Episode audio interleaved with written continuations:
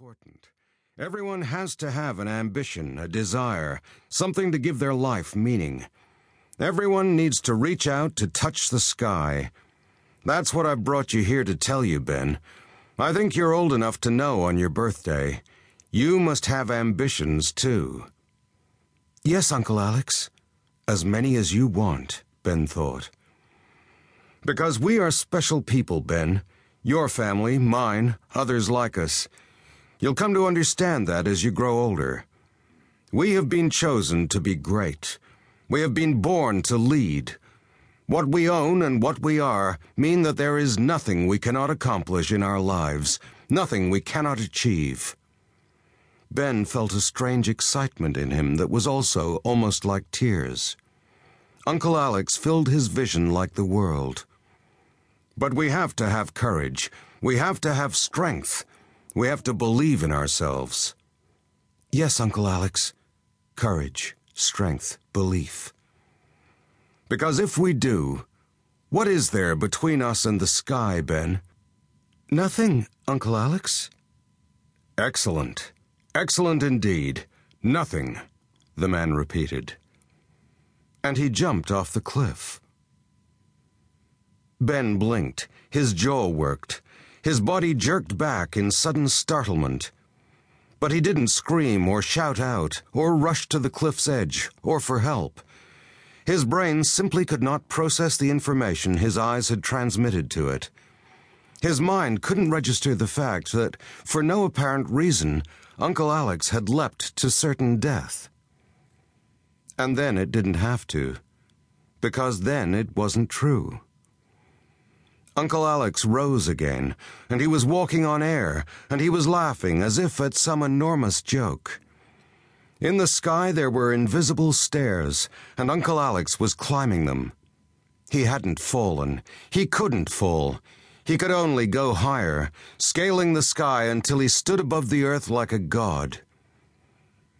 Ben tried to reach for him, but he was too far away, unattainable.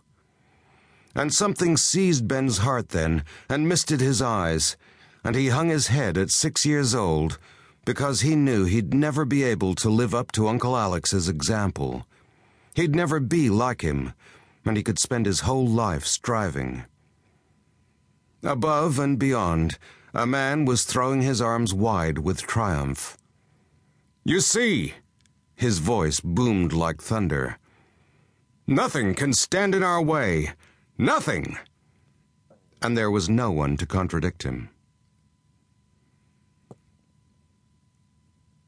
"So, Ben, is that a harpoon gun in your wetsuit, or are you just pleased to see me?" The leader of Bond Team regarded Bex Devereaux distastefully as she joined him on the side of the tank. "You trying to be funny?" "Actually, yes. Problem?" "Yeah, don't bother. As a comedian, you make a passable trainee secret agent."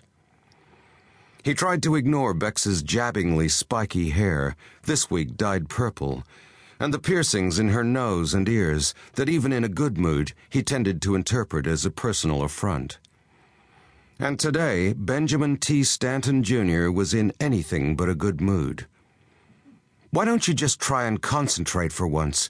This is supposed to be a lesson." "Yes, sir, boss."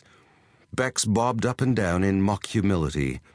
"Whatever you say, little Bex is going to be a real good girl from now on." With a derisory snort, Ben turned away and looked back across the shimmering surface of the tank, its deep waters crystal clear. Concentration. Right now he needed to take his own advice. Let Bex play the joker if she wanted. It must come from hanging around with Eddie too long. He'd focus on the targets in the far wall and the likely configuration of the light bars between him and them.